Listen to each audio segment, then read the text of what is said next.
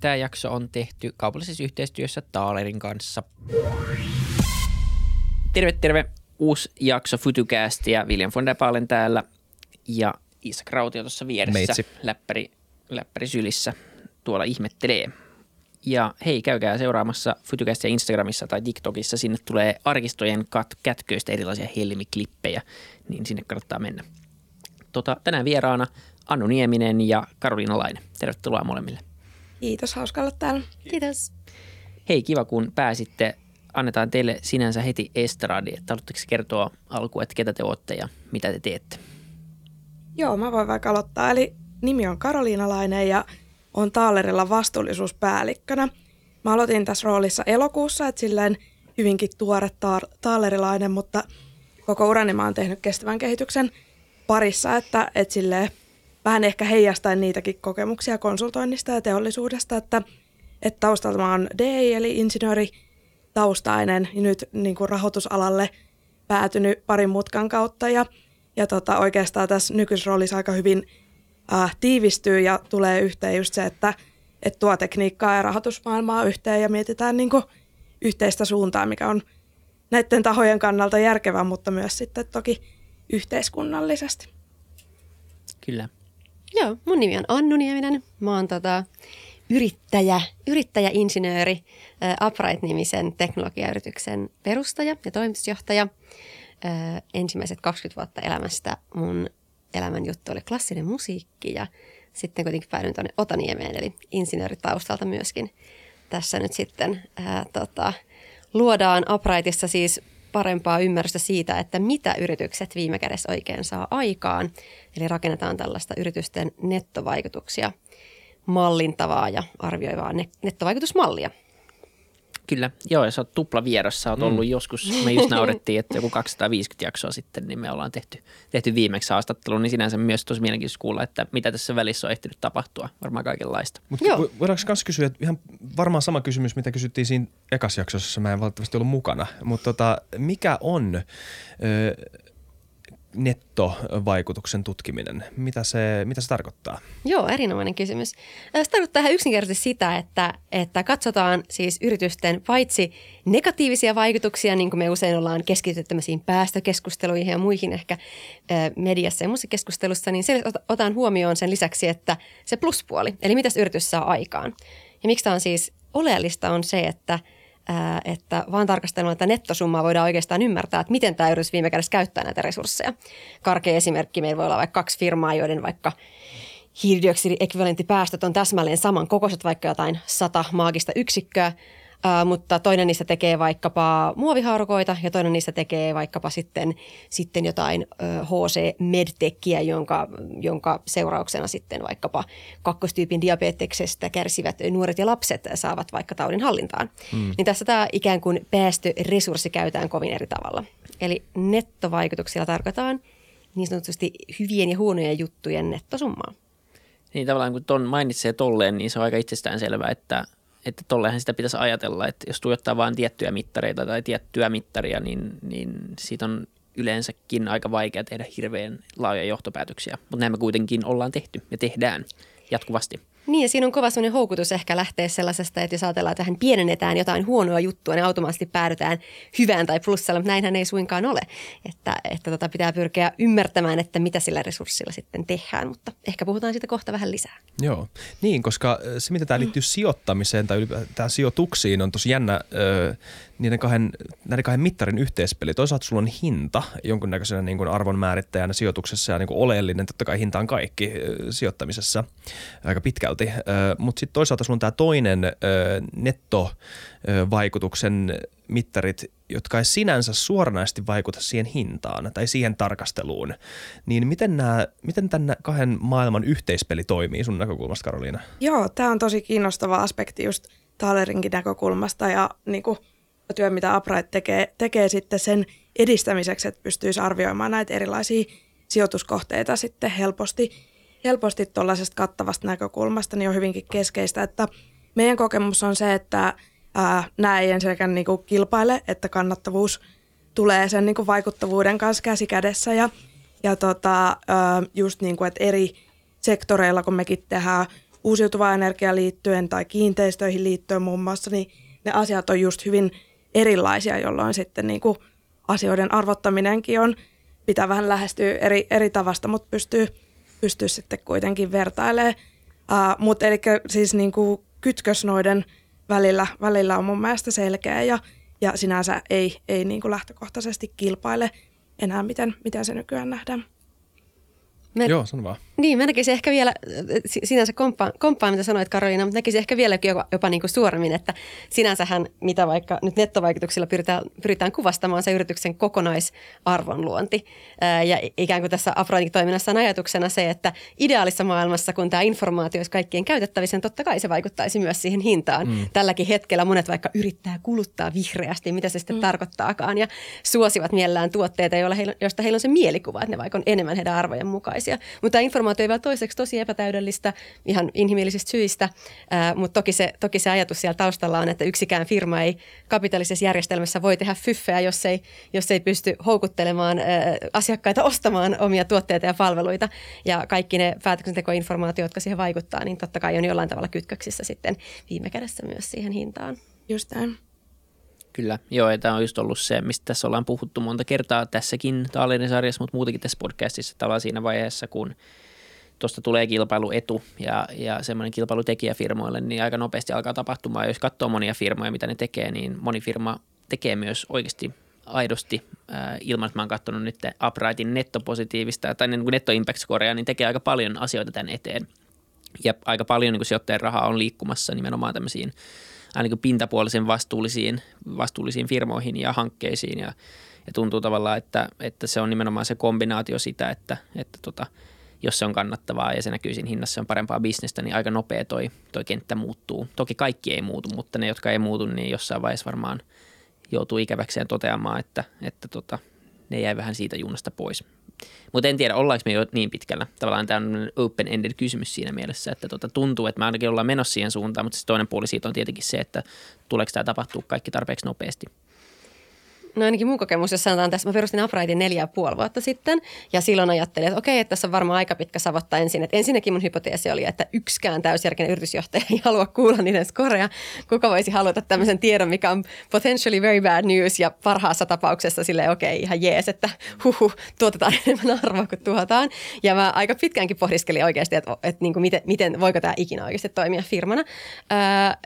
Mutta tota, on ollut todella positiivisesti yllättynyt siihen valmiuteen, millä niin kun sekä yrittäjät toisaalta sijoittajat ot, ottamassa tätä vastaan. Ja siinä ei todellakaan, ei se ole mikään sellainen kumpajaa niin kuin maailman pelastusyhteisfiilis, mikä sitä draivaa. Että kyllä meilläkin vaikka, vaikka, vaikka jotkut isot varainhoitajat tai, tai muut niin kuin instituutioiden sijoittamisen alalla toimivat asiakkaat, niin kyllä se on ihan niin kuin business bisnesinsentiiveissä ihan, ihan suoraan heillä niin kuin nähtävissä syy, minkä takia, jos ei nyt suoraan lähde edelläkävijäksi ja tuottamaan tosi niin kuin rohkeita tuotteita, niin vähintäänkin minimoi ne miinukset sieltä. Että meillä ei ole varaa siihen, että katsotaan nyt sitten EUn uusimpia kujeita ja erilaisia rahastoluokitteluja tai mitä tahansa, mutta meillä ei ole varaa niin kuin luokittautua sinne.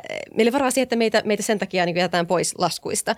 Et, et kyllä tämä niin kuin, tässä on varmaan tässä kentässä on niin kuin moniakin eri harmaan sävyjä, mutta, mutta siinä, missä neljä ja puoli vuotta sitten oli ne edelläkävijät ja loppumassa oli se, että no, pff, täällä ei mitään tekemistä rahan kanssa, niin kyllä nyt tässä niin kuin harmaamassakin sieltä on lähtenyt liikkeelle. Ja musta se on erittäin hyvä asia ja saa vähän vipinää ja robustiutta tähän keskusteluun.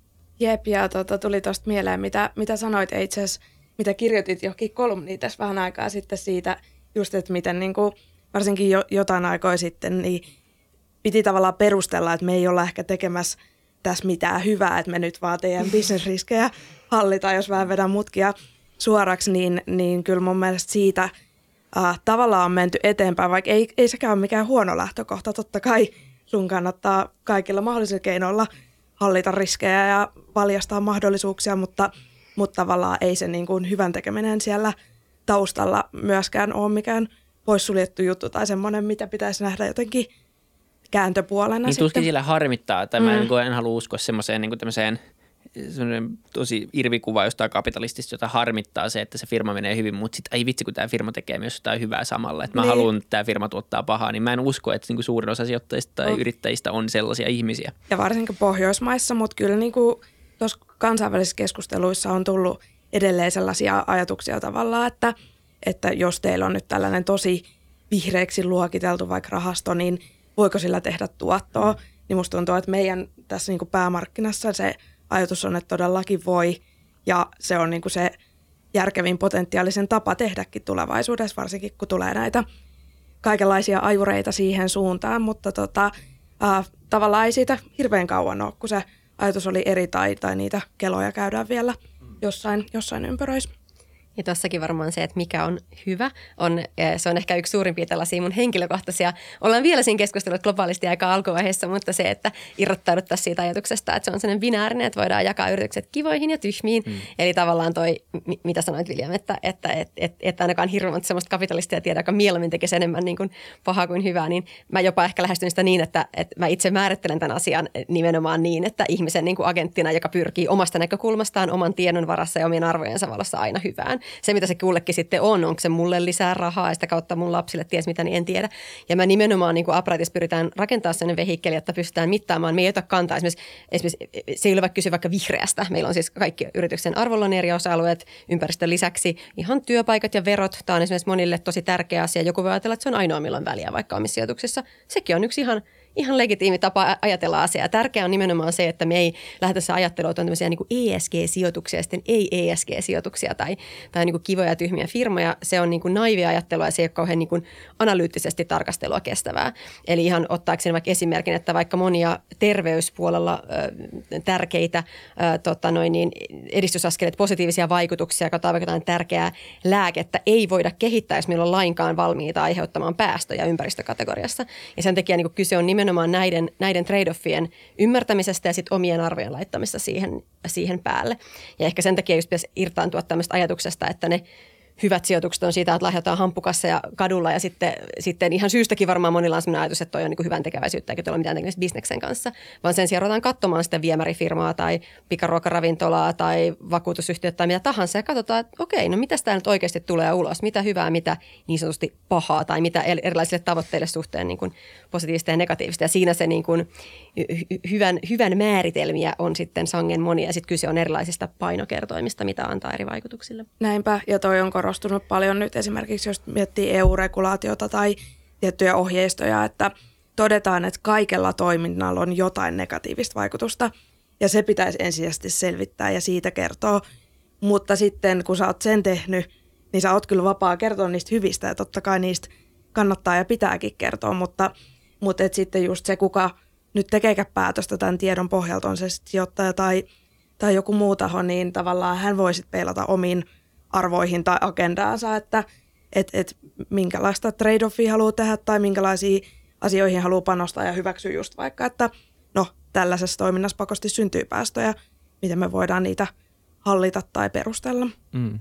Niin tavallaan tämmöisen ö, vastuullisuusraportoinnin ja mittaamisen yksi perimmäinen ongelmahan on ollut se, että ne standardit on ö, konteksteihin sopimattomia ö, ja ne, niistä ei välttämättä saa kokonaiskuvaa ja tämä lähtökohta ainakin teidän selitysten perusteella jotenkin myöntää, että tämä on totta, että on olemassa erilaisia lähtökohtia ja arvomaailmoja ja erilaisia tota, päätelmiä, joita kautta pystyy määrittelemään sen, että mikä on hyvää ja mikä on huonoa. Ja se on harvoin tosi monimut, harvoin niin yksinkertaista, mutta sitten taas toisaalta tämmöinen niin kuin, miten te sitten määrittelisitte, että mikä on sitten johdonmukainen tapa mitata? Jos oletetaan, että okei, voi olla eri tapoja, eri standardia mittaamiselle, mutta mikä olisi semmoinen johdonmukainen tapa, tapa mitata hyvää tai huonoa tekemistä, ettei sillä voi tavallaan ikään kuin huijata jotain narratiivia jostain mukahyvyydestä. Tot voi kutsua viherpesuksi tai valkopesuksi, mutta miten, miten tota, mikä olisi semmoinen johdonmukainen tapa raportoida ja mitata näitä asioita? Joo, mun mielestä sellainen ihan niin kuin perusprinsiippi ensinnäkin on se, että ää, mitä tahansa sä mittaat ja mistä niin kuin kerrot eteenpäin, niin kerro se tausta tavallaan. Että et ei voi vaan niin kuin läntätä jotain lukua kertomatta, että – että et mihinkä se pohjaa näin karrikoidusti, että et tavallaan yleensä sit siellä on tiettyjä vaikka standardeja, minkä mukaan pitäisi tehdä tai, tai muuta tämmöistä taustatietoa, mikä oikeasti niin kuin antaa, antaa sit kuvaa siitä. Ja, ja totta kai tota, äh, pitää mitata niin kuin sille toiminnalle olennaisia asioita, että et ei mitään epärelevanttia, mutta sitten ää, musta on toisaalta hyvä, että on tällaisia yhteisiä mittareita myös laajemmin ja tullut, että, että tavallaan on niin kuin vaikea miettiä, että ketä vaikka työnantaja nyt, e- tai yritystä ei koskisi kasvihuonekaasupäästöt tai työntekijöiden oikeudet tyyliin, niin kuin että, että on sitten ne perusjutut, mitä tavallaan kaikkeen pitäisi mitata tai ainakin kertoa, jos, jos ei mittaa. Ja sitten sen lisäksi nämä, nämä omat, omat mittarit, mitkä olisi just niin kuin järkeviä ja taustatiedot saatavilla, niin sillä pääsee musta tosi pitkälle. Niin voisin ehkä antaa tuohon sun kysymykseen niin kuin lyhyen vastauksen, miten, miten, niin kuin, miten mä sitä lähestyn ja miten, miten niin kuin Uprightin, Uprightin mallissa sitten sattuneessa syistä sitä myös lähestytään, joka on se, että, että tota, e, meillä on kuitenkin iso kasa yhteisesti ymmärrettyjä prinsiippejä. Mm. Voidaan lähteä YKsta, mitä me käytetään pitkälti, ihan lähdetään siitä, että, tai, tai, tai WHO-määritelmistä, että esimerkiksi uprightin mallissa, minkä takia, niin kuin, mikä tämä on suomeksi, siis sairauksien estä, ehkäisy ja hoitaminen on, on plusmerkkinen asia ja sairausten aiheuttaminen on miinusmerkkinen asia esimerkiksi, niin on ihan suoraan tällaisista niin kuin hyvin auki navikostamme itsestäänselvyyksiltä, mutta me ollaan ihan nämä niin kuin kodifioitu lähdetty sitten liikkeelle, että meillä on esimerkiksi sellainen arvo länsimaissa, että me näemme, että ihmisen on parempi kuolla 92-vuotiaana kuin 2-vuotiaana asiana. Tämä ei välttämättä ole meille selvää, missä kaikkialla tämä lukee, mutta voidaan katsoa vaikka Suomen lainsäädäntöä, meidän vaikka terveydenhuolto ja muuta, niin tämmöiseen vaikka pyritään. Nämä kaikki on kodifioitu. Äh, tota noin, niin voidaan nähdä vaikka, että päästöjä on parempi aiheuttaa vähemmän kuin enemmän ja näin edespäin. Ja sitten sen jälkeen me otetaan tiedä siihen. Sen ei tarvitse olla, olla semmoista, niin kuin, että, että, että katsotaan, että kenen markkinointitoimisto spinnaa tämän parhaiten, vaan me, meillä on itse asiassa yllättävän paljon tietoa siitä. Maailma pullollaan ongelma ei ole tiedon vähyys, vaan sen niin kuin totaalinen kaoottisuus ja epä, epävertailukelpoisuus. Ja tämä on nimenomaan se, mistä Upright on kyse. Lähdetään sitten katsomaan, että se itse asiassa ei ole vaan, usein sanotaan, että tämä on vähän sellainen arvokysymys, että onko nyt sitten parempi käyttää tämmöistä vai tuommoista sähköä. No, no, ei se nyt ihan pelkälteen ole arvokysymys. Et, et kyllä, se nyt, kyllä me ihan oikeasti voidaan katsoa, kummasta syntyy vaikka kokonaisuudessa läpi arvoketjun kokonaisprosessissa enemmän tai vähemmän päästöjä. Ja tähän meidän pitäisi päästä, jos me ajetaan jollain tavalla keskustelussa saada, et, saada jotain järkeä, että se ei ole vaan semmoista fiilis, fiilispohjaisuutta. Tähän liittyy, mä en tiedä, onko tämä, onko tämä liian provoa tähän keskusteluun, mutta liittyy paljon myös tässä niin kuin globaalissa niin kuin sijoittajaskenessä on tämmöinen ajatus, että niin kuin kultakin, kultakin firmalta niin kuin cherrypikataan the most material impact, ja vain niitä katsotaan. Ja tämä voikin olla sen, niin kuin, jos ajatellaan yrityksen johdonta, omistajan tai jopa sijoittajan perspektiivistä hyvä juttu, että William, sä vaikka valitset sun firmalle, että okei, me kaikkien kiinnittää huomioon nyt vaikka jätteiden määrän vähentämiseen. Se on niin kuin tämmöisellä niin kuin managerial, äh, praktisena ihan, ihan hyvä, hyvä ajatus. Mutta, äh, mutta jos me ajatellaan sitä, että, että meidän kaikkien pitäisi vaikka jotenkin saada ymmärrystä, että mihin vaikka Suomen verorahat käytetään tai, tai millä tavalla vaikka globaaleja pääomia allokoidaan, niin kyllä meidän pitäisi olla myös jokin objektiivinen tapa katsoa kaikkia firmoja samojen mittarien läpi. Se on ainoa tapa saada vertailukelpoisuutta, päästä irti niistä pelkälteen niistä narratiiveista. Et sekin on ehdottomasti asia, jonka mä haluan itse kuulla anekdotaalisesti, jos mä itse harkitsen vaikka työntekijäksi menoa. Että no kerropa toimarit, miltä tavalla te olette parantanut tätä. Tämä on silloin mulle relevanttia. Ja silloin mä pystyn niin kuin inhimillisesti käsittelemään niin kuin maksimissaan 20 firman tietoa. Mutta jos me, jos me tarvitaan tätä enemmän tietämystä, niin kuin käytännössä joka ikinen meistä tarvii vähintään professionaalisesti, ellei jo jo henkilökohtaisesti sijoittamisen kautta tai kuluttajana, puhumattakaan sitten vaikka lainsäätäjiä, niin me tarvitaan jotain robustimpia välineitä kuin se, että me kuunnellaan erilaisia tarinoita. Ja, ja sen takia mä, mä itse uskon, että, että on pienempi paha tehdä globaaleja mittareita, jotka on aluksi epätarkkoja ja perustuu arvioihin, kun, kun täysin niin kuin skipata toi vaihe ja elää semmoisessa vähän völlyvässä niin kuin narratiivien maailmassa. Sori, jos tämä on vähän liian provosti Joo. sanottu, mutta, mutta ehkä vaan niin kuin, mitä tulee tähän, että mikä on hyvä ja mikä on pahaa, niin tämä on aihe, mistä mä tunnen aika voimakkaasti. Jep, jep ja usein sitten siinä vaiheessa, kun saadaan niin kuin vaikka estimaatteihin pohjautuvat ää, luvut, niin sitten herää se keskustelu, että okei, nämä, on nyt, nämä ei olekaan sitä, mitä me haettiin, nämä on liian isot. Itse asiassa meillä alkaakin löytyä tätä omaa tietoa, mutta et, ettei niin kuin, jäätäisi jumi just siihen, että meillä ei ole tästä tietoa tai tämä ei ole meille relevantti, niin toi on musta hyvä, hyvä askel tavallaan siihen, että saataisiin vertailukelpoista kaikista ja sitten sitä voidaan lähteä tarkentamaan. Niin kyllä, ehdottomasti. Se, se on ihan totta, että se ohjaa semmoinen, ähm, tavallaan niin kuin jos miettii, äh, no sullakin on titteli vastuullisuusjohtaja, sekään ei ole mikään maailman niin kuin uusin tai vanhin työ. Tämä on niin mm. aika uusi ja se, sen huomaa niin kuin totta kai, että monet firmat on joutunut nyt reagoimaan tähän ja jotain on pakko niin kuin tehdä ja, ja moni firma yrittää nyt niin kuin parhaansa ja, ja yrittää niin kuin navigoida, koska tämä on myös kompleksi ongelma monelle firmalle ihan varmasti. Sulla on sanotaan, että sulla on niin kuin firma, on toimintaa 80 maassa ja sulla on niin kuin arvoketjuja ja 200 arvoketjua ja sitten pitää niin kuin ymmärtää jokainen asia, mitä siinä tapahtuu, niin, niin joo, ehkä jotkut firmat on vähän laiskoisenkaan, mutta jotkut firmat myös ei vaan aidosti ehkä kykene ymmärtämään sitä kokonaisuutta, koska siihen ei ole vaan kiinnitetty tarpeeksi huomiota vielä. Niin kuin se on aika kallista kanssa. Niin, se on kallista mm. myös. Niin tavallaan sen, sen ymmärtää, että siellä niin pakko löytää jotain semmoisia, varmaan niin kuin, niin kuin sanoit, sisäisestikin jotain juttuja, mihin – niin kuin ikään kuin takertua, jotka on ne niin kuin ikään kuin äh, tarinat, mitä kerrotaan it- sisäisesti myös, jotka tuo sit sinne ehkä niitä toimijoita töihin, joita halutaan sinne, koska ne on niitä, jotka voi tuoda sinne lisää tietämystä tämmöisistä aiheista ja ne voisi taas tehdä siitä firmasta niin kuin ikään kuin vastuullisemman. Mutta on tosi mielenkiintoinen asia esimerkiksi sijoittajan näkökulmasta tällä hetkellä, että jos mä miettisin nyt, että mä haluan allokoida vaikka 20 firmaan tai rahastoon rahaa, niin, niin miten se niin kuin menee tavallaan, että miten – mitä tietoa tämmöiset niin rahastot käyttää tällä hetkellä? Onko se tämmöisiä perinteisiä ESG-mittareita vai onko firmalla omia tapoja lähestyä tutkia vai mikä se on? Koska nyt mä oon ikään kuin vähän sen varassa, että jossain Morningstarissa lukee, että tämä on niin vastuullisuuskore joku. Ja sitten mä sanoin, että okei, no Morningstar sanoo, että tämä on hyvä, että mitä mä voin sitten tehdä muuta kuin uskoa siihen ikään kuin. Jep, ja Anno voi ehkä kohta antaa vähän niin kuin laajempaa perspektiiviä, koska se totta kai riippuu tosi paljon siitä, että, että minkälainen se sun portfolio on, että mihin sä sijoitat ja – kuinka hyvin sä tunnet ne kohteet ja näin. Niin, mutta että tavallaan Taalerin näkökulmasta, kun meillä on kuitenkin aika rajattu, me on tässä just tehty viime vuonna yritysjärjestelyä ja sitten niin kuin keskitytään nyt noihin vaihtoehtoisiin sijoituksiin ja, ja meillä on siellä pääomarahastoja, missä on kestävän kehityksen fokusta paljon, niin, niin tavallaan meidän se tapa toimia ja, ja myöskin vahvuus on se, että me tunnetaan hyvin ne meidän toimialat ja ne meidän sijoituskohteet.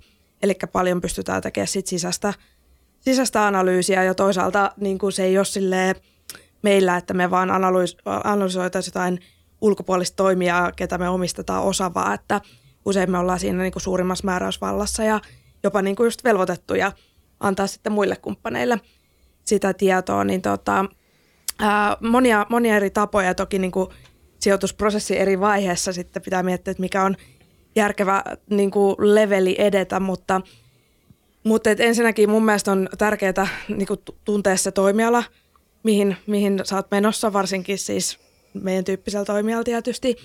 tietysti. Ja sitten tota, uh, siellä niin kuin ihan perus kattavat ESG, DD, due diligence-analyysit tai just perustuen niin kuin julkisiin lähteisiin esimerkiksi tällaisiin mallinnettuihin tietoihin, niin tota, että et saa, saa sen niin kuin käsityksen, että mitä, mitä, mitä tapahtuu. Ja toki sitten niin kuin myöhemmässä vaiheessa niin tota, ihan paikan päällä auditoinnit ja haastattelut ja tämmöiset on se, se, mitä me tehdään, mutta totta kai niin kuin piensijoittajana ja, ää, tai sitten sellaisena, kenen portfoliossa on jotenkin miljoonia firmoja, niin se on, se on hyvinkin erilaista. Ja siinä pakostikin pitää tällaisiin rankingeihin ja ratingeihin jonkun verran tukeutua ja sitten sieltä ehkä koittaa kaivaa ne – mitkä on tavallaan kriittisimpiä alueita sitten ää, vähän syvällisemmin penkoon. Tässä voisi olla hyvä ehkä erottaa tavallaan, ketkä tietoa käyttää ja ketkä sitä tuottaa. Että toi Williamin niin kun, kysymys varmaan liittyy, liittyy niin kun pitkälti just, tai siis niin kuin just sanoit, että okei, mulla on vaikka päätän 20 rahastoa, mihin mä laitan, tässä on nämä mun arvot. Ja tämä nyt on ehkä just semmoinen niin prime case, mihin vaikka Upright on luotu. Äh, kun taas sitten Karolina, sä puhut just siitä, miten te voitte sitten niin kun, sijoittajana ja toimijana mahdollisimman vastuullisesti jatkuvasti kehittää sitä vastuullisuutta ja näin. Et mun mielestä tavallaan se, mikä tästä markkinoilta puuttuu, puuttuu pitkälti on, on nimenomaan se nopea tapa hahmottaa, että jos mä nyt en aio käyttää tähän yhden maisteritutkinnon verran perehtyneisyyttä, vaan haluaisin vaikka tänä iltana nyt päättää ne 20, 20 fundia, niin millä tavalla voisi datavetoisesti oikeasti nähdä, mitä siellä on. Ja haastehan tässä on ollut, että näissä ratingeissa on pitkään, pitkään niin kuin männävuosina, kun ei kellä, kellä ollut mitään hajua, mistä puhutaan, niin ollut esimerkiksi tämmöinen, mä nyt varon, että mä, mä, mä en tota noin, niin mustamaalla vaikka tämä mainittua Morningstaria nyt turhaa, mutta puhutaan vaikka, vaikka tota yleisemmällä tasolla, että useat näistä, näistä tota, erilaisen tietopalvelun ratingeista, perinteistä ESG-ratingista on usein perustunut esimerkiksi siihen, että onko lain, tekeekö firma lainkaan raportointia, ei niinkään mitä se raportointi sanoo. Otetaan karrikointiesimerkki, että kaikilta kysytään, että oletko tappanut ketään. Ja ne, jotka vastasivat ylipäänsä jotain kyllä tai ei, niin saa semmoisen hyvän leiman, että hyvä ihminen. Ää, ja tota, sori nyt tosi, tosi banaali esimerkki. Ää, mutta tämän perusteella sitten niin laitetaan, no nyt tässä on tämä hyvi, hyvisten rahasta tai jengi tai mitä liian. Ja tässä sitten kun lähdetään katsomaan ihmetelty, että miksi näissä on suuri korrelaatio firman koon kanssa. No ylläri pylläri kivääri siellä British American Tobacolla totta kai on insentiivi hankkia tämmöinen tyyppi, joka tällaisen rapsan on sinne sitten väkrännyt, kun taas sitten joku suomalainen tai norjalainen PK-yhtiö ei ole näin tehnyt eikä niillä ole resursseja hetken tehdäkään. Ja tämä on minusta niinku keskeinen kysymys. Usein puhutaan, että, että miten firmojen, mainitsit, mainitsit siitä, että millä tavalla – Tämä on kallista firmalle.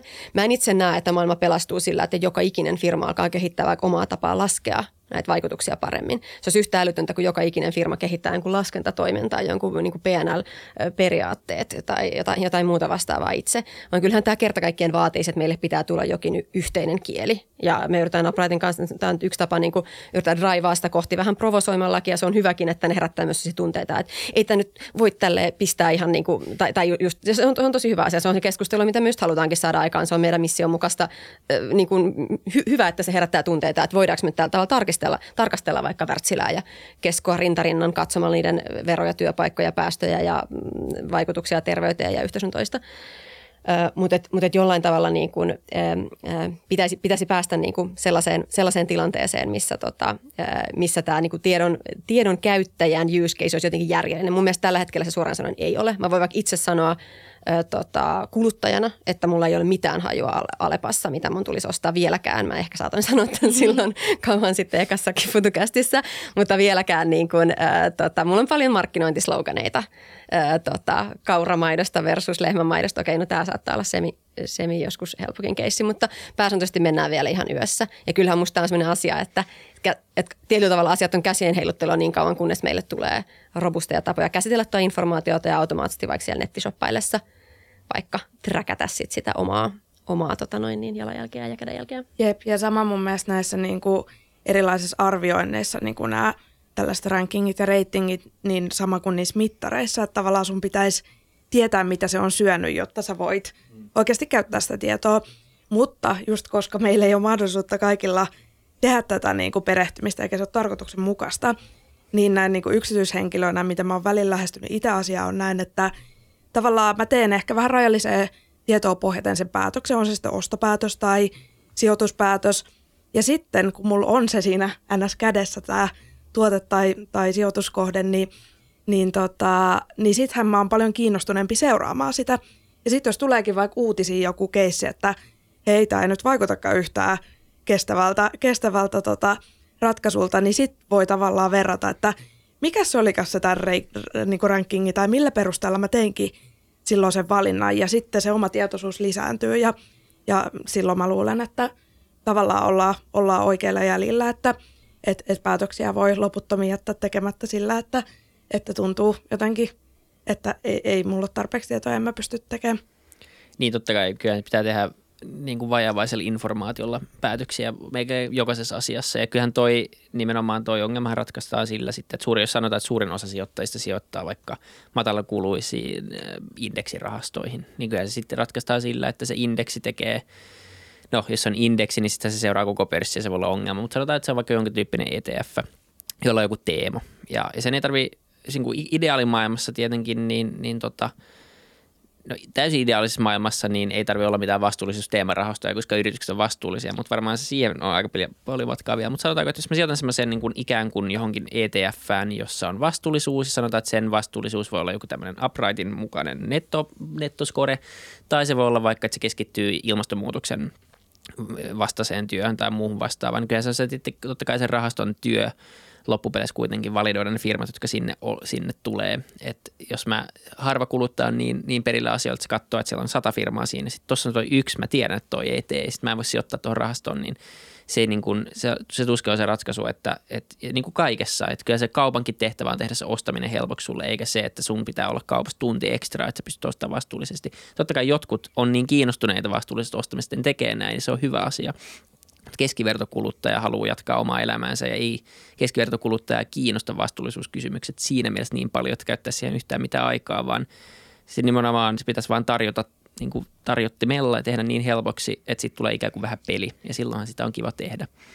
Niin tota, se, on, se on varmaan asia, joka, joka ratkaistaan tota, sitä kautta nimenomaan, että tulee tämmöiset standardoidut mittarit, mutta toki tuossa on aika paljon niin kuin työtä, työtä edessä – Niin, ja sitten toisaalta tuo voi nähdä firmatasolla just ihan samalla tavalla. Mm. Että ehkä se, mitä mä olin tuossa aikaisemmin sanomassa, mutta päädyin jonnekin omalle tangentille siitä, mutta, mutta siis tavallaan se, että jos ajatellaan, että et, et, et, et just se niin tavoitekuva ei ole se, että joka ikinen firma käyttää. Monet firmat vaikka kysyy, tai kysyy vaikka multa, että okei, mitä meidän pitäisi tehdä? Että me tiedämme, panostaa tähän lisää, me rekryttiin nämä kolme ihmistä, että meillä on tämä funktio. Niin musta ideaalimaailmassa, äh, en tarkoita tällä, tällä nyt, nyt tota, äh, to, toivoa kenellekään tämän potkuja, mutta ideaalimaailmassa mun mielestä firmoissa ei olisi mitään sustainability-funktiota, vaan se on, se on toimarin, toimarin vastuulla tai sitten se ei oikeasti viime kädessä ole, ole juurikaan. Tai se pitää olla siellä bisneksessä tai sitten se oikeasti ei ole kellään. Se pitää olla niiden vastuu, joka päättää, mihin investoidaan, mitkä bisnekset ajetaan ylös, mitkä alas. Ne on niitä isoja päätöksiä, jotka viime kädessä, viime kädessä siihen vaikuttaa. Ja mitä tulee siihen dataan, millä sitä mitataan. Mielestäni yhdenkään firman ei tarvitsisi huolehtia siitä datasta. Sen firman tehtävä on tehdä järkeviä asioita järkevällä tavalla ja olla siitä vastuussa. Ja sen, sen naamana on viime kädessä toimitusjohtaja ja omistaja tai hallituksen puheenjohtaja, joka edustaa, edustaa sitten tota hallintoa. Öö, mut, mutta se, se data siitä, mä en esimerkiksi itse, no otan esimerkki, me pyöritään, mitä meitä on 30 henkilöä. Meillä on Helsingin, toimistossa, Helsingin keskustassa parin sadan neljän toimisto, ja kysyy vaikka Uprightin vedenkulutusta. Mulla ei mitään hajua, ja mä en näe ihmiskunnan kannalta järkeväksi. Mä lähden nyt selvittämään, että minkälaiset hanat meillä on siellä neljäs eri vessassa ja keittiössä, ja kuinka monta kertaa päivässä mun, mun tiimi vetää vessaa ja jotain muuta vastaavaa. Öö, vaan mä oon ihan mielellään otan sen, että okei, voidaan todetaksemme, että tämä ei ole vaikka Uprightin kannalta relevantti asia träkätä, niin vo, tällä voidaan laskea keskiarvo. Otetaan Helsingin keskustassa olevat toimistotilat, 204 30 käyttäjää ja tota, lasketaan siitä joku keskiarvoluku. Vaikka se olisi niinku ihan mitä tahansa, se on niinku in the ballpark, se riittää mulle ja mun sijoittajille ja sidosryhmille tiedoksi, että tämä tuskin on se asia, mihin kannattaa katsoa. Tämmö, tämmöisiä asioita voi nimenomaan laskea outside in ja tämmöisillä asioilla me säästään ihan hirveästi aikaa, että me ei lähdetä tuommoisiin vaikka kiinnittämään – niin kuin järkyttäviä määriä resursseja ja huomiota. Mä en usko, että siitä seuraa mitään muuta kuin johtajien semmoinen niin kuin burnout ja, ja niin kuin fokuksen sirpaloituminen. Ja sen takia tässä datassa pitäisi löytää luovempia keinoja kuin vaan se, että yrityksen pitää itse tuottaa kaiken maailman evidenssi sieltä, mitä tapahtuu ja käyttää erilaisia makromallinnuksia. Niin, nimenomaan jos se ei niin kuin liity siihen ydintoimintaan muutenkin, niin onhan se niin kuin epärelevantti. Mä muistan joskus, sä käytit siinä viime podcastissa sitä esimerkkiä, että jos firman, niin kuin, firma tuottaa vaikka palmuöljyä ja sitten vastuullisessa raportissa kerrotaan, että me ollaan vaadittu toimiston lamput ledeihin, niin ne ei ehkä niin kuin, ole ihan samalla tavalla, ne ehkä ihan kohtaa. Että ollaan kyllähän se, se jotenkin tuntuu, mekin puhuttiin ennen tätä jaksoa, että kyllä niin tuntuu, että iso osa tätä keskustelua ja iso suunta, missä tässä, mikä tässä on kuitenkin, on se, että ellei se vastuullisuus ja niin kuin tavallaan – se firman missio on tuottaa niin kuin jotain niin kuin ikään kuin netto, niin kuin, ehkä se voi muotoilla silleen, että pystyykö tulevaisuudessa ö, olemaan enää kannattava yhtiö, ellei sun nettoskore ole positiivinen. Se on ehkä se niin kuin pitkän aikavälin kysymys tässä. Ja, ja niin kuin, jos se on näin, että sä et pysty, niin et sä silloin tarvii välttämättä niin kuin erillistä suustisfunktiota, vaan silloin, silloin sun koko olemassaolon syy on tuottaa positiivisuutta. Ja jos kaikki maailman firmat olisivat nettopositiivisia, niin luultavasti meillä olisi vähemmän vastuullisuusongelmia. Tämä voi varmaan tälleen deduktoida aika yksinkertaisesti tästä. jep, jep. Ja vaikka tota, mäkin niinku just nyt on vastuullisuuspäällikkö tittelillä ja tehnyt, tehnyt tavallaan näitä hommia koko, koko urani, niin, niin mä oon siis suoraan sanoen väsynyt just siihen koko termiin ja, ja koen, että niin kuin nimenomaan, että pitäisi olla, olla niin, että, että ei, ei, ei tavallaan – omaa funktiota hoitamaan niitä asioita, eikä, eikä meillä meil näin olekaan. Ää, tai myöskään tällaisia, että on niinku just vastuulliset tuotteet tai rahastot ja, ja muut, että se pitäisi olla, olla jotenkin niin, niin sisälleivottu. Ja, tota, mutta et minkä takia niitä nyt tarvitaan on, että koska tämä on kuitenkin suhteellisen uusi ajatusmalli mm. ja ihmiset tarvitsevat just sitä tietoa ja, ja sanotusta sillä, että mitenkä, mitenkä näitä käydä läpi, niin, niin se on ehkä yksi niin kuin syy, minkä takia niitä – erillisiä tuotteita tarvitaan ja sitten toinen, miksi tarvitaan näitä funktioita tai, tai tällaisilla vaikka tittelillä olevia, niin, niin mä ainakin näen, että tavallaan tässä on niin paljon sellaista uutta hallittavaa asiaa, tai vaikka se ei olisi uutta, mutta että jos me mietitään vaikka riskienhallinta funktioyrityksissä, eihän se ole, eihän riskinhallinta tavallaan ole heidän käsissä, vaan he niin tukee, että se sitten tulee tapahtumaan siellä organisaatiossa just nimenomaan, että vaikka toimitusjohtajille – tulee ne järkevät asiat päätettäväksi. Että semmoisena suodattimena ja niin kuin fasilitoijana mä jotenkin näen, näen vaikka oman roolini nyt. Mitä sitten regulaation rooli? Tämähän ei ole siis valmis projekti vielä todellakaan. Me ollaan puhuttu siitä, että miten on tahtoa, annas parantaa maailmaa ja jotenkin niin kuin, että sustisasiat pitäisi integroitua yrityksen toimintaan lähtökohtaisesti ja kuluttajat on tekemässä vastuullisempia päätöksiä ja kaikkea tätä. Ja, ja se voi olla jopa tuottavaa, että näin välttämättä on ristiriidassa, mutta, mutta kuitenkin joku rooli ö, näköjään regulaatiolla vielä on. Ö, enemmän kuin koskaan ehkä, koska EU nyt isot himmelit, isot jutut, ö, mäkin olen tutustunut niihin taksonomia juttuihin, en mennä vielä loppujen lopuksi mitään Miten näette sen kokonaisuuden tai sen roolin? Mä oon puhuttu myös paljon siitä, että regulaatiolla on tietty tasapainottava rooli näissä niin pelisääntöjen määrittämisessä. Ja, ja niin kuin selkeä peliteoreettinen rooli siinä, että miten niin kuin yritykset pystyy tekemään, miten se mahdollistaa yrityksiä tekemään vastuullisia päätöksiä, vaikka se olisi normitilanteessa niille vaikeaa, koska jos, niin. Niin tota, miten te näette sen regulaation kokonaisroolin tässä Joo, mä näen, niin kuin, että, että kaikilla tavalla on roolinsa – että on niin lainsäätäjillä rooli ja sitten yrityksillä ja yksityishenkilöillä kaikilla tässä niin kuin oma, oma roolinsa tehdä. Ja, ja tota, vaikka niin kuin se regulaatiopuoli voi olla hankalaa ja tylsääkin, niin tota, sitä tarvitaan ja se niin kuin, ää, tavallaan muuttuu mielekkäämmäksi, kun onnistuu vaan olemaan yhden askeleen vaikka edellä ja, ja niin kuin tekemään oman strategiansa niin, että se tukee sitä eikä, eikä sitten ole – tavallaan kapuloita rattaisiin, että, että kyllähän se paljon kysymyksiä herättää, varsinkin kun tässä on nyt EU-tasolla tullut, tullut niin nopeasti kaikkea tähän tota, kestävää kehitykseen ja rahoitukseen liittyvää, että, että kaikki ei ole aina helppoa, mutta, mutta mun mielestä niin kuin in the end of the day niin, niin tervetullutta ja tota, sillä, sillä just koetaan, että se, se tota, tukee meidän, meidän strategiaa ja muutenkin toimia, että, että on sitten semmoinen viitekehys, minkä – mukaan, mukaan voidaan edetä. Mä voisin tällaisena niin kärsimättömänä ihmisenä sanoa jotain tosi silleen, tosi silleen tämän ikinä kuvitellut tulevan omasta suustani, että mä oon kyllä niin kuin aika silleen fiiliksissä siitä, en tästä regulaatiosta itsestään, mutta siitä, että se tulee sitten kokonaisuutena. Siis mm. Siis regulaatio itsessään äh, sisältö, me ollaan tosiaan tässä äh, Afratissa tehtiin kahdeksan kuukautta sitten äh, pieni startup startupin sisään ruvettiin, tajuttiin yksi, yksi IP-tekninen asia, minkä kautta meillä on äh, aika helppo ja kustannustehokas skaalautuva tapa tuottaa tämä EU-taksonomia data ja nämä SFDRn PI eli Principal Adverse Impacts data, datapisteet, mitä siis vaaditaan niin meidän mallin avulla, joka oli hyvä juttu ja, ja lähdettiin se tekemään ja siitä tuli hyvä sukseen ja, ja tota, näin.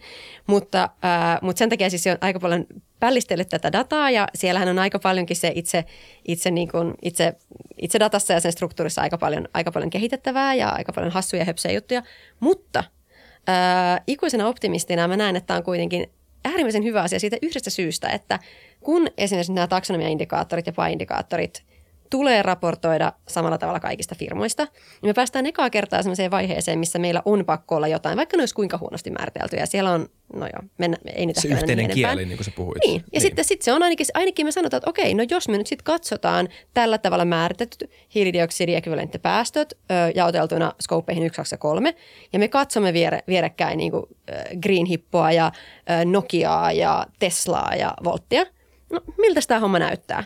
Okei, mitä tämä, lenssi, mitä linssi kertoo, mitä tämä jättää ulos? Mitäs muuta meidän pitäisi tietää? Ää, ja tota, ja tämä on niinku musta ensimmäinen askel tästä niinku sekavasta sopasta kohti sellaista, että, että me jollain tavalla aletaan ymmärtämään, mikä on isoa ja mikä on pientä, ää, miten firmoja vertaillaan keskenään ja päästään yhtenäiseen kieleen. Sinänsähän taksonomiassa on äh, silleen niin kuin se, se niin kuin filosofinen ajatus, mikä siellä, siellä sitten taas on äh, mun mielestä aika vielä – uskon, että toivon, että tulee kehittymään, mutta sellainen ajatus, että me jaetaan tu, niin tuotteet kahteen laariin, että nämä nyt edistävät vaikka ilmastonmuutoksen mitikointia tai siihen sopeutumista ja nämä sitten taas eivät, niin tämmöinen niin kuin binäärinen niin kuin ajattelu on aika, aika hupsu eikä ehkä kuuluisi tälle vuosituhannelle. Mutta se on, sekin on niin yksi askel eteenpäin, että, että tota, herättääpä ainakin tunteita, että nyt sinne jää sit iso osa, iso osa sangen vaikka nettopositiivisia firmoja ulos kokonaan tästä tarkastelusta, koska ne ei nyt satu, satu sitten niin kuin istahtamaan tällaiseen, tällaiseen tarkasteluun. Mutta tuleepahan ainakin joku riittävän tavallaan yleiseltä taholta, riittävän vaikutusvaltaiselta taholta jokin niin kuin, ö, tota, ikään kuin struktuuri, josta sitten olla eri mieltä. Koska tähän asti se, että kaikilla on oma totuus, kaikilla on omat missikisat, niin, niin tota, ottaen huomioon tärkeistä asioista puhutaan ihmiskunnan ja planeetan kannalta, niin meille ei varan sen vetkuiluun. Sen takia mä oon, mä oon niin kuin iloinen tästä regulaatiosta. Mm. Joo, koska siis muiden raportointistandardien etunahan on pidetty sitä tiettyä joustavuutta, että tätä voi soveltaa firmaan haluamallaan tavalla. Ja se on ollut se niin kuin myyntipuhe, mitä olen sanonut, että joo, kannattaa käyttää GRIitä tai kannattaa käyttää näitä muita, koska te pystytte soveltamaan tätä teidän firmaa. Samalla se... kirjanpidossa, että niin. millä järjestelmällä näytetään eniten voittoa tai mitä ikinä halutaan vähemmän voittoa. Just näin, niin. how is that a good thing? Niin. Sitä mä en ole koskaan tajunnut. Niin, askel okay. askeleelta mennään kauemmas siitä niin kuin perimmäisestä tarkoituksesta, miksi nämä on ylipäätään olemassa nämä raportointistandardit. Niin. Joo, ja mä muistan, kun mä aloitin harjoittelijana aikoinaan, siis urani alussa, niin ekana päivänä, kun pidettiin perehdytystä, niin oli sillä, että mä, mä olin tota, tein niin kuin yritysvastuukonsultointi, että että tämä on sitten kaikkea, mitä tehdään niin kuin ton compliancein yläpuolelle, että että kaikkea niin kuin sen lisäksi, mitä laki velvoittaa, niin nyt on huvittava varsinkin tämä viimeinen vuosi, niin musta tuntuu, että se on ollut se tavallaan asia, mitä tehdään, että tarkastetaan, että täytetäänkö velvoitteita ja mitä ne oikeastaan on ja miten niitä tulkitaan. Mutta kaikki tämä on niin kuin silleen tosi tervetullutta, että se prosessi tässäkin on ehkä se, millä saadaan sitten enemmän aikaa kuin itse, itse se niin tick the box Kyllä. Puoli.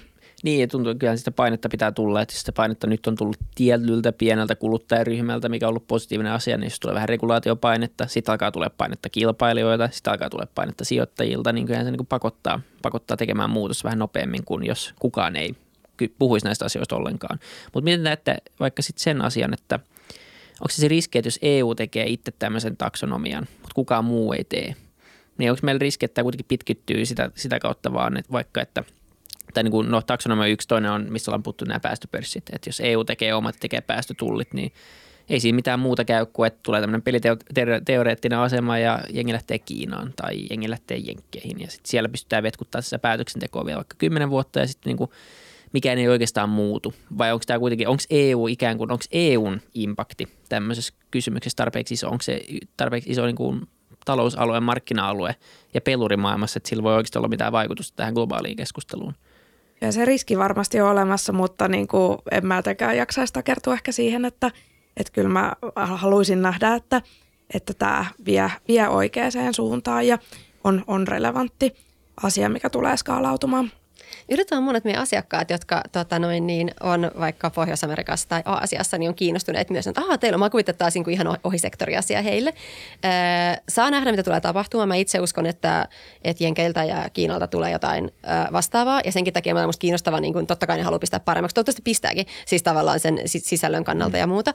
Öö, mutta tota noin, niin, mm, kyllä mä itse näkisin, jos ajatellaan mikä, sen, mikä voidaan ajatella, että EU, mikä ton sääntelyn vaikka negatiivinen vaikutus on no, tämä jäätävä niin kuin hämmennys ja paperipeli, mitä tällä hetkellä käy ja kaikki, mitä alkaa niin kuin raportoida ihan uutta. Se on toki varmaan jonkin verran hidastusta ja epätehokkuutta ja siitä on ihan, ihan aiheellistakin, etenkin niiden tahoja, jotka siitä kärsii, niin olla, olla tota noin, niin, ää, näreissään. Mutta jos sitten kuitenkin katsotaan sitä isoa kuvaa siinä, että, että millä tavalla, minkälaisia kilpailuetuja jo tällä hetkellä erilaiset faktorit ainakin mitataan, on sitten globaalilla markkinoilla, niin kyllä mä kyllä mä niin kuin voin olla liian optimisti, mutta näkisin tässä, tässä kuitenkin aika paljon enemmän siellä, siellä plussakupissa.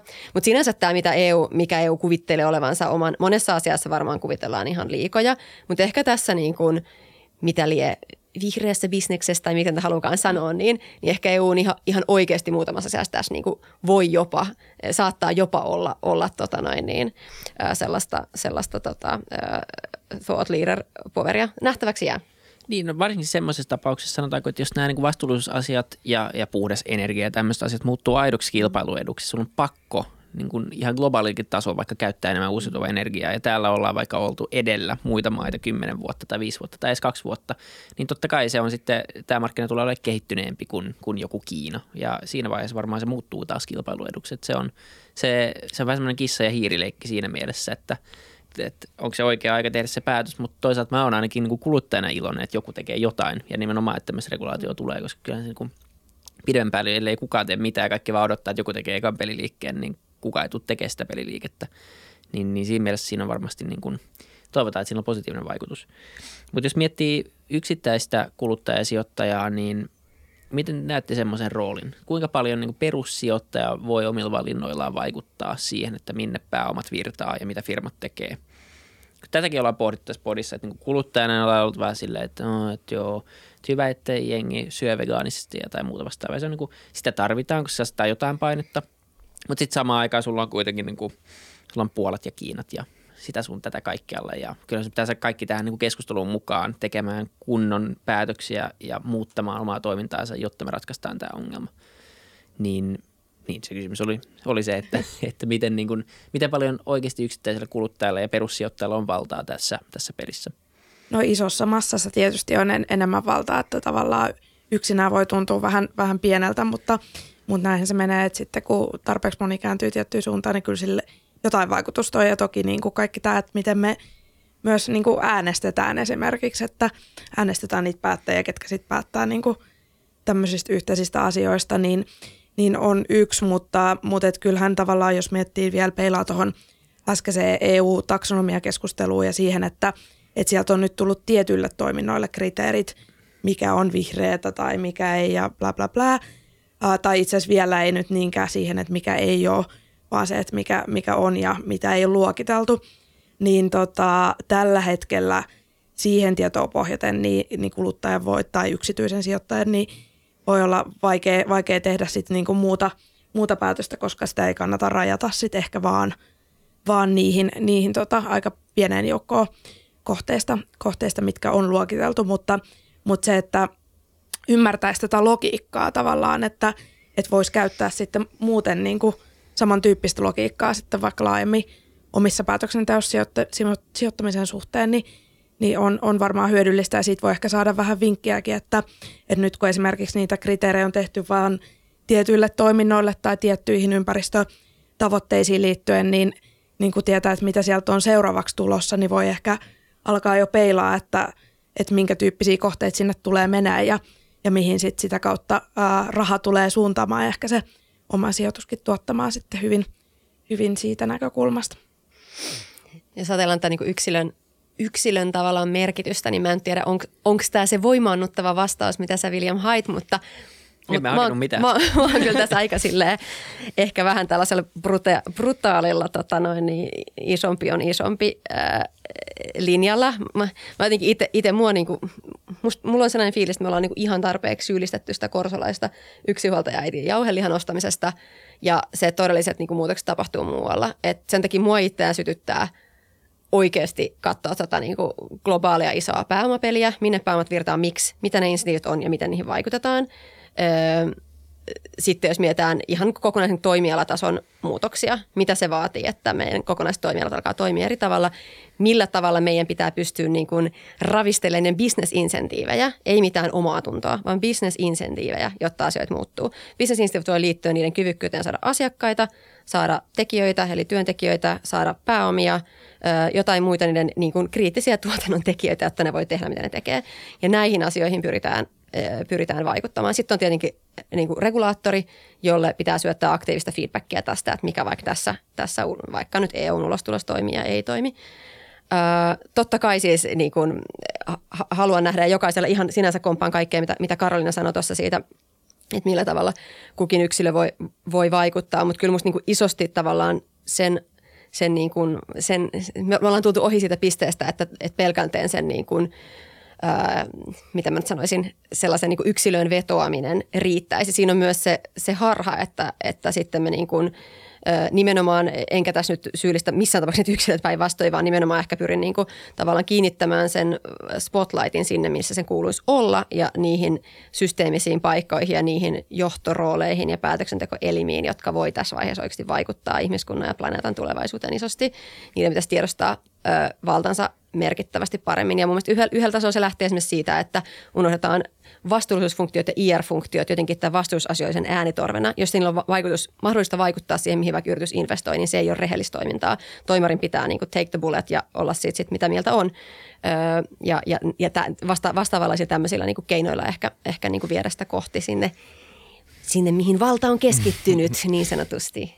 Joo, ja sitten ehkä se just, että tavallaan – miettii, minkä ta- tyyppinen tahansa toimija sä oot, että mitä sillä sun rahalla saadaan aikaiseksi. Että onko se, että sun niin kuin tavallaan vaan omistaja vaihtuu ja mitään niin kuin reaalimaailman muutosta ei tapahdu, vai että sillä rahalla esimerkiksi just rakennetaan, no meidän tapauksessa uutta tuulivoimaa tai jotain tällaista, mikä niin kuin oikeasti korvaa sitten vaikka ruskohiiltä Serbiassa ja tota, näin poispäin, että, että tavallaan miettii, että mihin, mihin se raha menee ja mitä, mitä niin kuin suoraa vaikutusta sillä saadaan aikaiseksi, niin, niin se on varmastikin iso, iso päätös kanssa tuossa.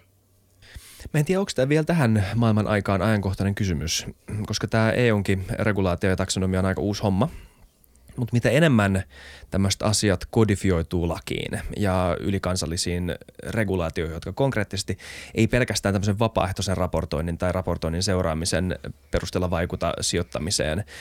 Mitä enemmän tämmöisistä asioista tulee lakeja, niin, niin mä näin tämmöisen äh, kommentin, että niin kuin ESG-mittarit on, on, on Euroopan versio Kiinan social credit scoresta. Ja on tietenkin tuhat syytä, miksi tämä ei ole näin, mutta siitä tuli kuitenkin mieleen, että jos niin kuin hyvän tahtoisesti poimii sieltä sen niin kuin parhaan teräsnukke-argumentin ja niin kuin kysyisin silleen, että onko, te, teillä jo tässä vaiheessa nähtävissä äh, mitään rajoja ö, sille, että pitäisikö, niin onko tämmöiselle niin kuin, ö, yritysten ränkkäämiselle mitään rajoja, mihin ei pitäisi kajota, et, jota, jossa ei pitäisi arvioida yrityksiä? Tai, tai näettekö te, että kaiken näköinen informaatio on hyvä asia vaan ja kaiken näköinen ränkkaaminen on hyvä asia vaan? Sä luotat, että me ratkaistaan mm. tämä homma en tiedä. siis tot, no jos ton nyt vähän peilaa laajemmin silleen, niin – kyllähän just ihmisillä on hyvin eri näkö, nä- näkemyksiä siitä, että mikä on hyvää ja mm. mikä on huonoa. Ja esimerkiksi just tälleen tota, eri kulttuuripohjaisesti, niin, niin totta kai ainakin sieltä tulee mm. näkemyksiä, että mitä, mitä kenenkin mielestä ennäs kuuluu ränkätä tai, tai on relevanttia. Niin, se oli, mulle, mm. tuli, mulle, tuli mulla yhtenä mieleen esimerkiksi, että niin tuommoinen saattaa olla tosi vaikeaa ja, ja ei välttämättä myöskään todellakaan niin toivottua ö, joka kerta. Mm.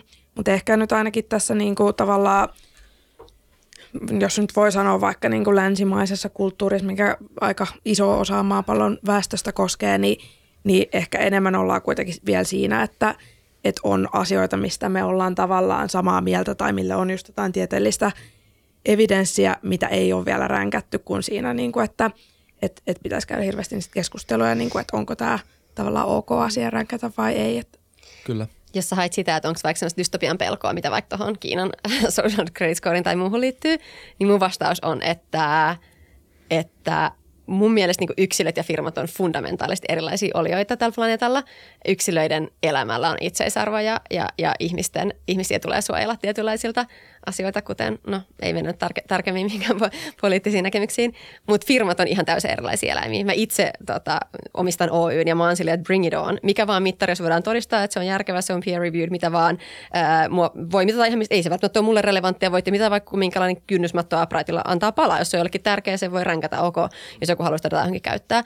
Että mun mielestä niin kun, öö, ymmärrän, että ihan hauska ajatus, mutta, mutta tota, itse sanoisin, että, että tällainen niin kun, että menisi jotenkin överiksi firmojen ränkkääminen. Mutta me ollaan niin, niin kaukana että niin. toisesta ääripäässä siitä, että me puhutaan ihan niin ristiin rastiin toisista asioista ja – jonkun niin kuin, tota, minkä tahansa roskaruokafirman impakti voidaan, voidaan pestä, pestä tota, vihreäksi tai punaiseksi yhden joulupukin naamalla tai muuta, niin, niin tavallaan, että et meillä on vielä niin paljon matkaa kohti, niin kuin, kohti totuutta pois sieltä totuuden, totuuden jälkeisestä tarinankerronnasta, että tota, odotan innolla tätä dystopiaa ja sen takia en ole siitä niin peloissani, että mun mielestä firmat on, firmat on vaan firmoja, ne on legaali entiteettejä, ne kestää mitä vaan, niin tulee kestää mitä vaan. Firma, joka pelkää läpi, läpinäkyvää tarkastelua, niin, niin tota, ei, ei ole äh, niin kuin future proof.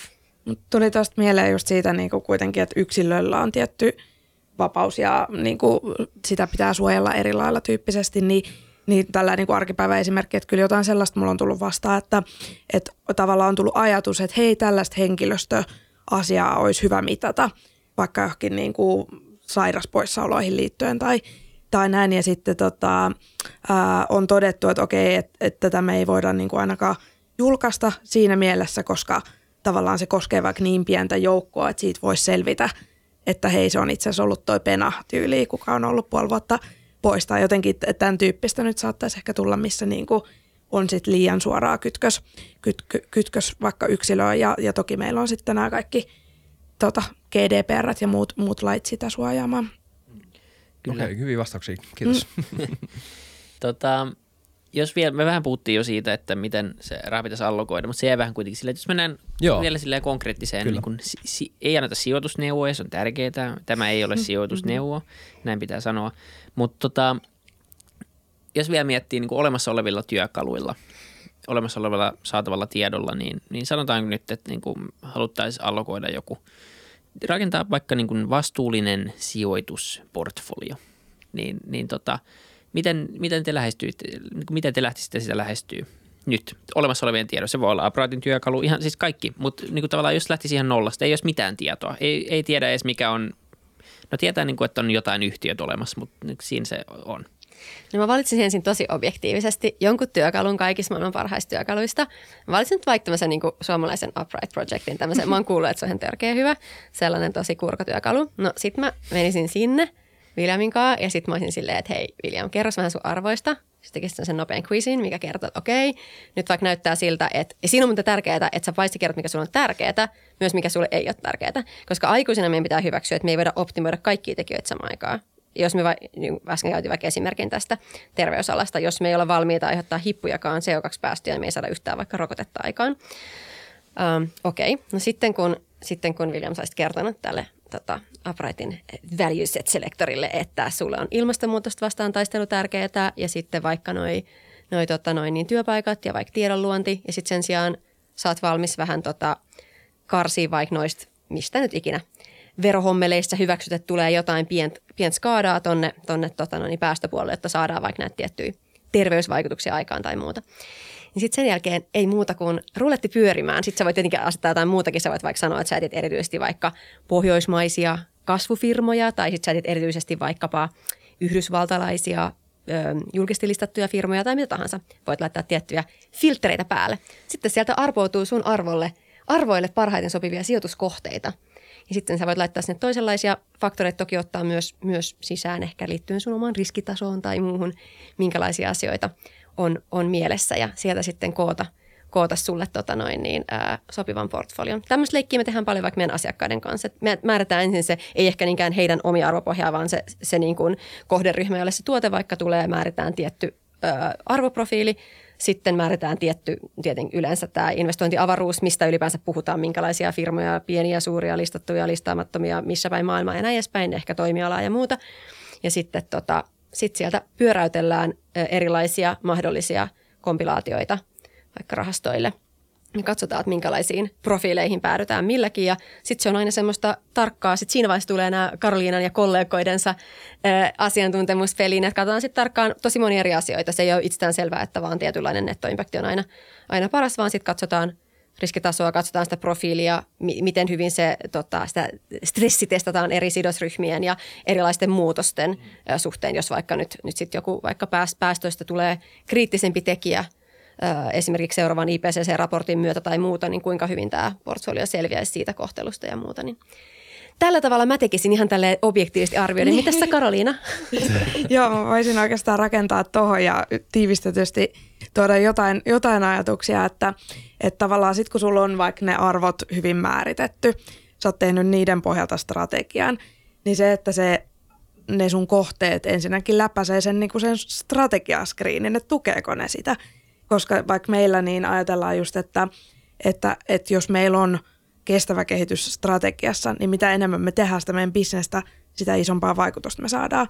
Niin se on musta se tavallaan ensimmäinen kysymys, mikä on hyvä, hyvä aina tsekkaa, että et, et täyttääkö tämä sen. Ja toki sitten niin kuin tarkemmin voi olla rahastokohtaisia tai sun niin kuin tiettyjä sijoitusluokkaan liittyviä tota, kriteerejä, mitä, mitä niin kuin, että et hetkonen, että onko nämä edes niin kuin ylätasolla – samansuuntaisia. No sitten kun ollaan tästä varma ja, ja tässä niin mä näen, että nykyään aika monella niin kuin on ihan kiinnostavaa, että just sinne strategiaa ui, ui just vaikka noin niin kuin regulaatiohommat, mikä, mikä ei ehkä ennen ollut niin tyypillistä, että vaikka sieltä jotkut tietyt, tietyt luokittelut, mihin halutaan suunnata. Niin tota, sitten kun sulla on se tavallaan se positiivinen vaikuttavuus katsottu, että joo, tässä on potentiaalia sellaiseen, niin kyllä musta on aina tärkeää tehdä sitten just semmoinen – yleinen niin kuin aina sanotaan ESG-screeniksi, että et, tai, tai noilla EU-termeillä, niin kuin, että ei aiheuta merkittävää haittaa näille muille, että et vähän voi aiheuttaa tavallaan haittaa, mutta että se ei niin kuin söisi sitä, sitä hyvää vaikutusta, niin se, se niin kuin lyhykäisyydessä mun mielestä noin kaksi, kaksi on, on ne pointtia, mitä kannattaa miettiä myös niin kuin ihan yksityishenkilönä, että, että tota, tukeeko nämä niitä mun ajatuksia ja voiko täällä saada aito, aitoa vaikutusta aikaa – ja sitten myöskään niin kuin unohtamatta niitä muita, muita tasapainottavia tekijöitä, että ettei haittaisi niitä liikaa.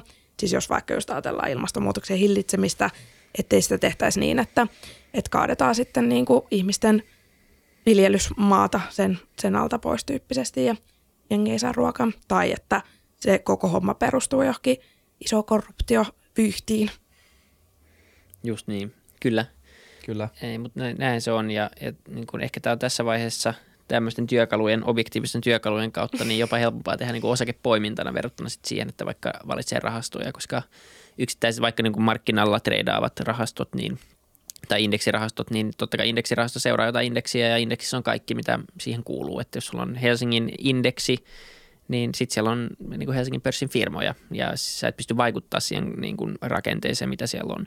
Sitten taas tietenkin jonkun taalerin kaltaisen toimijan kautta, jos teillä on kestävän kehityksen tai, tai niin kuin uusiutuvan energian pääomarahasto, niin se olisi tosi outoa, jos siellä sitten sijoitettaisiin vaikka kivihiileen. Et se, se niin kuin siinä ei olisi oikein mitään järkeä. Se olisi täysin myös sen niin kuin rahaston arvolupauksen ja sijoittaa lupauksen vastasta. Ja ei teillä ole mitään sellaista mandaattia edes tehdä niin. Siis homma menisi alta päivässä, mm. mikä sinänsä niin kuin, että semmoisessa rahastossa tietenkin insentiivit kohtaa sen, sen sijoittajan kanssa, mutta mutta tosiasia on tietenkin se, että, että kaikki sijoittajat ei pääse. No nykyään pääsee melkein mihin tahansa instrumenttiin kiinni jonkun mutkan kautta, mikä on ihan kiva, että kyllä demokratisoituminen on tapahtunut, mutta kyllä se ehkä vielä vaatii jonkun verran tämmöistä niin kuin palapelin rakentamista, että saat, jos sä haluaisit tehdä niin kuin täysin vastuullisen sijoitusportfolio, missä ei ole mitään niin kuin ikään kuin vastuutonta, niin, niin se ei ole niin helppoa.